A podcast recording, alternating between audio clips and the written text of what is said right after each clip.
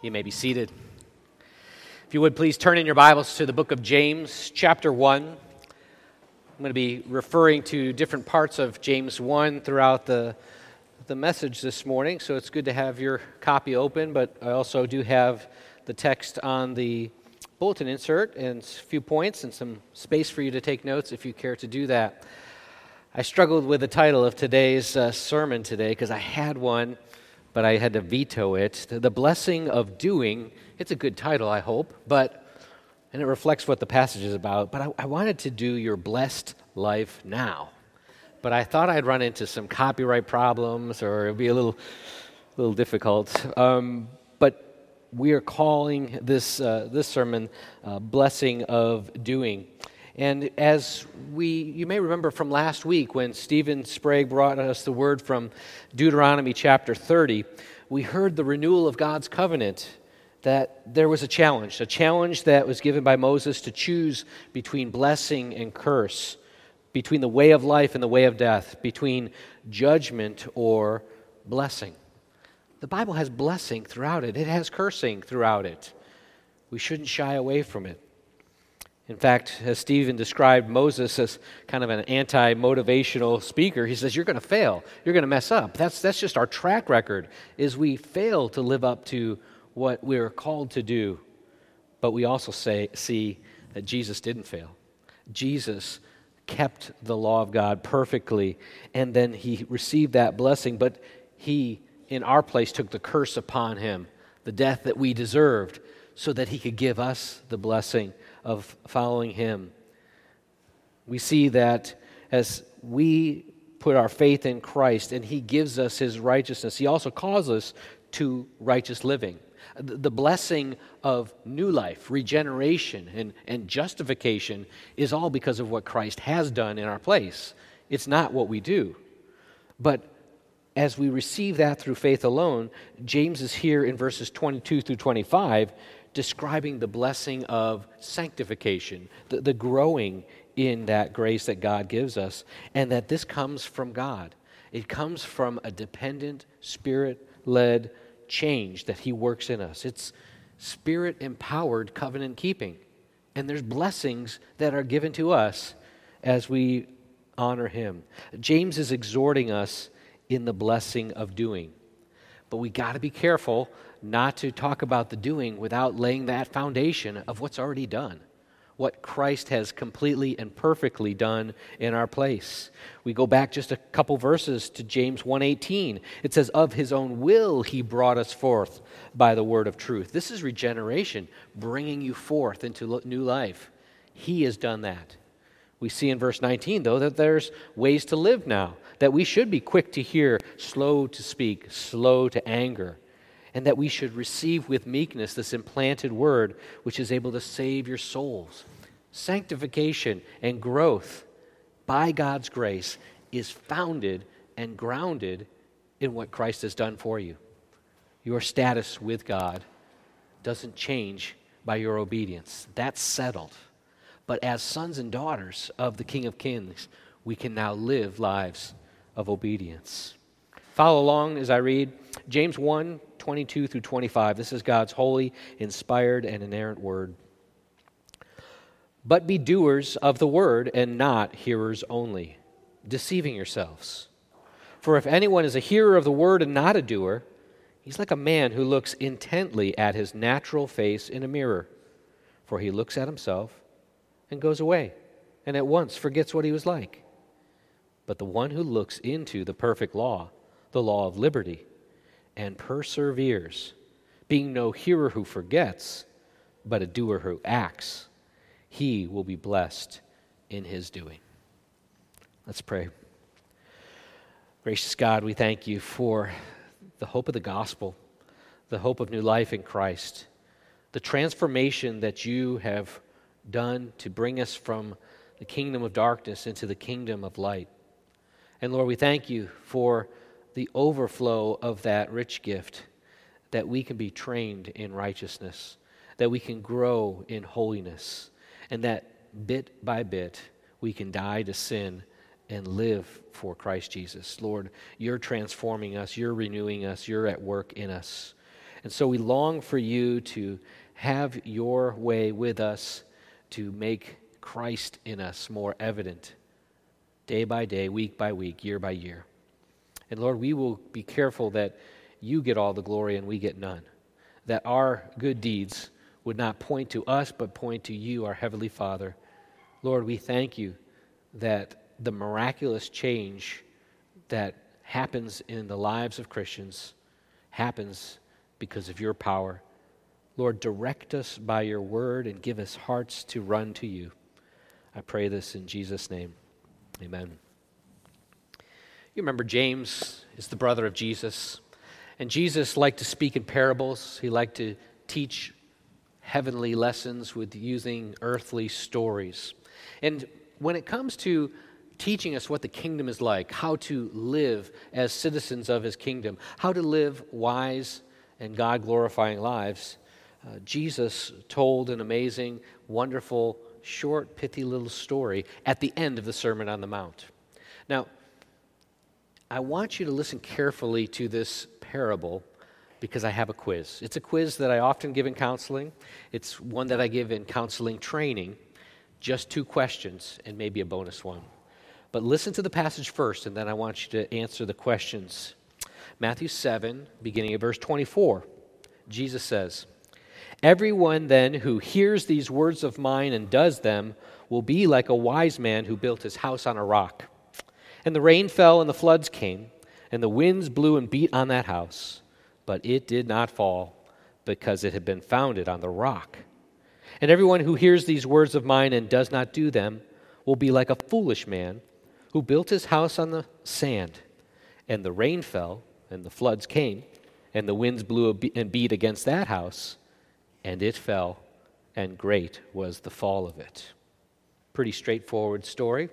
Two builders, two buildings built, two different foundations. First question is true or false? See, I'm not even asking an essay question. This is just true or false. The foolish man doesn't hear Jesus' words. The foolish man doesn't hear Jesus' words.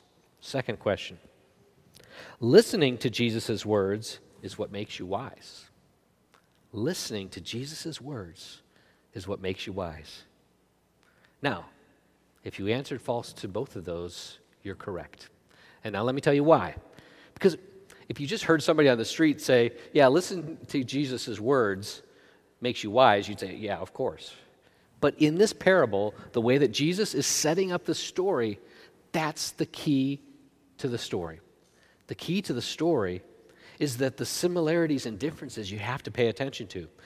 Similarities, both had a job, both were builders, both built houses. And those houses represent our lives. It represents who we are, how we conduct ourselves, our, our livelihood. And our livelihoods are always going to be put under a test whether you're wise or foolish, whether you built on rock or you built on sand, the winds are going to come. The rains are going to come. The floods are going to beat on your house. And you know what those are. Those are, those are the adversities, the struggles, the, the, the trials that universally wise people and foolish people meet. But there was a key difference in the results. One house stood firm because it was on the rock, one splat because it was on the sand. The key is what was the difference between that wise person and that foolish person?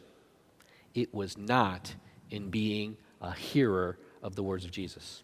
Those were exactly the same. Did you hear it? Everyone who hears these words of mine and does them will be like a wise man. Verse 24. Verse 26 Everyone who hears these words of mine and does not do them will be a foolish man. I'm afraid that we are tempted to think we are so wise and that we are so prepared for the difficulties of life because we've sat in church, we listen to podcasts, we know commentaries, we read the word up and down, we have large parts of it memorized. But that doesn't make you a wise person. Not according to Jesus' definition. My goal today is what I think James's goal is in the whole book of James. It's to demonstrate and to encourage lively faith, a, a real faith that bears fruit, not a dead faith. Even the demons believe and they shudder, but they're not possessing lively faith that bears fruit. James wants you to be a hearer of the word and a doer of the word. Uh, in Hebrews, we hear that we should stir one another up towards love and good deeds. My fear is what if people start to think that if I start preaching good deeds and good works and obedience, that people are going to think that's the gospel. I'm right with God because I do good things and He's pleased with me. That maybe my good on some days, a good day outweighs my bad, and that's why I'm accepted. Totally not true. That's not what James says is true. That's not what the whole of Scripture teaches is true. Your acceptance by God is not based on your good works, they flow from the fact that you are accepted. And so we're going to see as we work through, Jesus has a call to obedience just like James does. Jesus says in Luke 6:46, "Why do you call me Lord, Lord, and do not do what I tell you?" Luke 11:28 says, "But he said, blessed rather are those who hear the word of God and keep it." Oh, see, I can encourage you and I can push you and I can call you to obedience because I want you to have a blessed life. I don't want to make it hard for you. I, in fact, the way of the transgressor is hard. The way of obedience and serving God is rich, rich for us. I said there might be a bonus question. I just thought of it. The bonus question is In the Great Commission that Jesus gave before he went up to heaven, Jesus says, Go into all the world and make disciples, baptizing them in the name of the Father, Son, and the Holy Spirit, teaching them all that I have commanded you, and behold, I am with you always, even to the end of the age. Was that an accurate quotation? True or false? False. I left out a key phrase. Jesus says, teaching them to obey all that I have commanded you. Jesus was concerned about our obedience, our follow through, and he grounds it in a, a, new life in his kingdom. So today I want us to look a little bit at James 1 how to hear the word, how then we see ourselves, and then how we can persevere in the doing. Verse 22 and 23 says, Be doers of the word and not hearers only. Uh, hearers is part of it, right? It's, it's not insignificant. It, it's, in fact, necessary. You have to hear in order to know what to do. But don't be hearers only, deceiving yourselves. When, when we only hear and don't do, we're deceived. For if anyone is a hearer of the word and not a doer, he's like a man who looks intently at his natural face in a mirror. For he looks at himself and goes away and soon forgets what he was like. I want us to think about hearing the word and, and looking into the word as you would looking into a mirror. We need to look intently. So when you read God's word, you should start off with what? What, what is this saying? Not what do I think about, what do I feel about, just what is this author writing when he wrote to the audience that he wrote to, trying to communicate. And get to the author's intent before we go anywhere else. We need to know what. Hear for what it does say. And then we need to say, so what? What's the significance of what I'm reading? What does this impact? How does this help me? You know, our catechism describes that the Word of God is there to teach us what we're to believe concerning God and what duty God requires of us. So there is going to be something about the Lord, who He is. There's going to be something about what then He calls us to do. That's the so what. And that leads to the now what. It, it, it leads to the action. It leads to how am I to live a different life based on what I'm reading, what I'm taking in. It shouldn't stay with just taking it in and taking it in. The taking in of God's word is only the beginning, it has to be lived out. Our hearing of the word should be an intent look. You see, in the analogy that James uses, it's looking at your face in a natural in a natural face in a mirror and then looking into this perfect law of liberty and that looking into is a gaze. And we gaze into a natural mirror to fix our physical appearance. but we gaze into this spiritual mirror in order to fix our, our spiritual appearance. How do, are we missing in how we could be conformed to the image of Christ, what he looks like in all of his perfections? What are we looking into? We're looking into this perfect law of liberty. Now, when James uses the word law and this perfect law, that is the perfect law of liberty, we need to understand what he's talking about, and we get some help from the greater context of the New Testament, and we can reach back into the Old Testament. It, Paul says in 2 Corinthians 3, he says about Moses, since we have such a hope, we are very bold. Not like Moses, who put a veil over his face so the Israelites could not gaze at the outcome of what was being brought to an end, but their minds were hardened for this day, uh, to this day when they read the Old Covenant, that same veil remains unlifted because only through Christ is it taken away. So that this Old Covenant is, in a, in a sense, how the law is represented for us. And without Christ, we don't understand the law. We, we can't see it. Our eyes are darkened and hardened. He says, Yes, to this day, whenever Moses is read, a veil lies over their hearts. But when one turns to the Lord, the veil is removed. Now, the Lord is the Spirit, and where the Spirit of the Lord is, there is freedom, liberty. This law of the Lord, this law of the Spirit, is a spirit of liberty. If you remember in Romans 8 1, there's therefore now, now no condemnation for those who are in Christ Jesus, for the law of the Spirit of life has set you free in Christ Jesus from the law of sin and death. There is this law of sin and death, but there is a law of the Spirit. The law of sin and death is this covenant of works. When Adam and Eve were in the garden, they were told, if you do this, you will live. If you do this, you will die. And they failed. They failed to keep that covenant of work. It's, it became to them death. The law of death is that covenant. But the law of the Spirit of life is the covenant of grace. It's what Christ fulfilling the ceremonial law and being that Lamb of God who takes away the sin of the world. He, this law of the Spirit is what we are now freed to obey because Christ has kept perfectly the first, the law of, or the covenant of works. It's not a law to be saved by, the law of the Spirit, the law that, that uh, James is referring to here. It's not what gets us saved, but it's when we are and have been redeemed by Christ, we are freed and emboldened to live. Now, really, I can point back to the Old Testament, and, and I think that's what even the law of Moses was intended to do. The law of Moses was intended to function in the context of redemption redemption from slavery. If you remember, and every month we recite the, the, these Ten Commandments, and we're careful to remember that Exodus 20, verse 2, that the preface to these Ten Commandments says, I am the Lord your God who brought you out of the land of Egypt, out of the house of slavery. Then the commands come.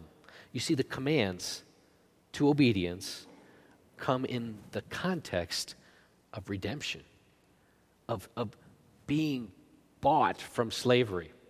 And that pictures for us the forgiveness of sin. We're, we're in bondage to sin until Christ frees us and redeems us. And in redeeming us, he then gives us a new way to live and a new power to do that life. That's really what's going on here is that the one who has redeemed us has given us a lifestyle for the redeemed. How do redeemed people live? it was helpful for me as I studied this to get rid of a misunderstanding, a false understanding I think I had of where did good works, where did the law fit in to being a Christian. And I was, I was clear that I was saved by grace through faith and that, that God opened my eyes to that. It wasn't the works that I had done. I, I could never do a good enough job, but Jesus has done. And He died in my place. And so when I place faith in Him, He saves me. And it's not about my good works. But then I wrestled with okay, so but where did the good works fit in? How do, how do I live? And as we see, the way that the scripture describes the life of the Christian and where good works fit in, it starts to make sense. Our Westminster Confession of Faith in chapter 19 talks about the law of God. And it says in the fifth section, the moral law doth forever bind all, as well justified persons as others, to the obedience thereof, and that not only in regard to the matter contained in it, but also in respect to the authority of the God, uh, the Creator, who gave it. Neither doth Christ in the gospel in any way dissolve, but much strengthen this obligation. You see, when Jesus said, I didn't come to do away with the law, but to fulfill it, the law is still there. So it goes on to say in the sixth section although true believers be not under the law as a covenant of works, it's not keeping the law that gives you life to thereby be justified or condemned. Yet it is of great use to them as well as to others, in that it's a rule of life informing them of the will of God. Their duty, it directs and binds them to walk accordingly, discovering also sinful pollutions of their nature, their hearts, and lives, and so examining themselves thereby, they may come to further conviction of, humiliation for, and hatred against sin, together with a clearer sight of the need that they have for Christ and the perfection of obedience. You see, the law opens up for us our eyes that this is how God wants us to live. And our humility has to kick in because we don't live up to that standard. And we need the empowerment that Christ gives. And so when he says, when the confession says, neither are the forementioned uses of the law contrary to the grace of the gospel, but they do sweetly comply with it. The Spirit of Christ subduing and enabling the will of man to do that freely and cheerfully, which is the will of God revealed in the law, requires to be done. Once you become a follower of Jesus Christ and He impresses upon you, it's all of His righteousness given to you to adopt you as one of His children. You can then be freed to live cheerfully, joyfully, following the Lord in obedience it's a whole different perspective on this list of rules. It isn't just a bunch of rules in a checklist that I got to do it or I'm going to get something bad happen to me today. I mean, really, that if I didn't read my devotions one morning, I would expect things weren't going to go good for me that day. But if I did my devotions, boy, when, when it came to uh, a bonus in my paycheck, that had to be because I did this. You see, it was a weird, kind of messed up way of thinking my doing got something from God. And that's not how God has worked this law into us. This law is for us. And it's really freeing. It's a law of liberty. You see, it, in verse 25, the one who looks into the perfect law, the law of liberty. Well, how, how is the law freeing? That's what liberty means, right? Released. Our confession again in chapter 20 talks about of Christian liberty and liberty of conscience. Uh, Lance prayed some of this, these same thoughts. It says, under the New Testament, the liberty of Christians is further enlarged in their freedom from the yoke of the ceremonial law to which the Jewish church was subjected, and in greater boldness of access to the throne of grace, and in fuller communication of the free Spirit of God than believers under the law did ordinarily partake of. We're free to obey. And we're free to be empowered by the Holy Spirit and directed by the Holy Spirit. True freedom for the Christian isn't, I get to do whatever I want. Okay? Think of it this way if you saw the fish in my fish tank that is in my office and you say, I want those fish to be free, and you pulled them out and put them on the desk, you didn't free that fish, you killed that fish, okay? Because that fish is designed to live in an environment that it will flourish if it's within that place. A picture a locomotive, a train, and you say, "Oh, that poor train is stuck on the tracks. Let's put it out in the meadow. Go, be free." And and you, you put this train, and there it is. It goes nowhere. The, the train is truly free when it rides on the rails that the designer put in place, pointed in the direction that it should be headed. And you and I are truly free. We're truly at liberty when we're pointed in the direction of obedience to God because He designed us that way to live our lives for His glory. He designed us to live in His paths and according to His direction. We're free to go full steam ahead when we ride on the rails of obedience of the law, this perfect law. Okay, how do we persevere in this doing? You see, we could be a doer that forgets. We are a hearer, I'm sorry, that looks and forgets. Hearing and forgetting is a recipe to problems, right? We hear young children all the time okay, honey, I want you to make your bed. Okay, honey, I want you to take that basket up to your room and put away the clothes. Honey, I want you to take the vacuum and do this floor. And you'll go back an hour later and you'll say, hey, why isn't this done? Oh, I forgot. I forgot. What do you mean? Was I not clear? Was you, you heard what I said, right? Yeah. But you didn't do what I said. No. Don't be a forgetful hearer. We don't like it when people don't follow through for us. How, how do you think the Lord feels every time that He gives us His commands and we don't follow through? We as believers are called to persevere, not being a hearer who forgets, but a doer who acts. You see, that acting is what God calls us to continue in, and that's the hard part. Sometimes getting started is easy. We get all riled up, we get excited, we get like this is this is the day we're going to start and I'm going to live for the Lord. I'm going to I'm going to turn over a new leaf. But the problem is that how long does that last? Uh, we, we were on the mountaintop at summer camp and we were so excited about coming home and serving the Lord, but how long till we turn? How can we persevere in doing? Our Confession of Faith, chapter 16, says that our good works done in obedience to God's commands are the fruits and evidences of a true and lively faith. And by them, believers manifest their thankfulness, strengthen their assurance, edify their brethren, adorn the profession of the gospel, stop the mouths of adversaries, and glorify God, whose workmanship they are created in Christ Jesus thereunto, that having their fruit unto holiness, they may have the end eternal life this fruit is a blessing. Living out the evidence of our faith, living out by being doers of the word, blesses us, blesses everyone around us.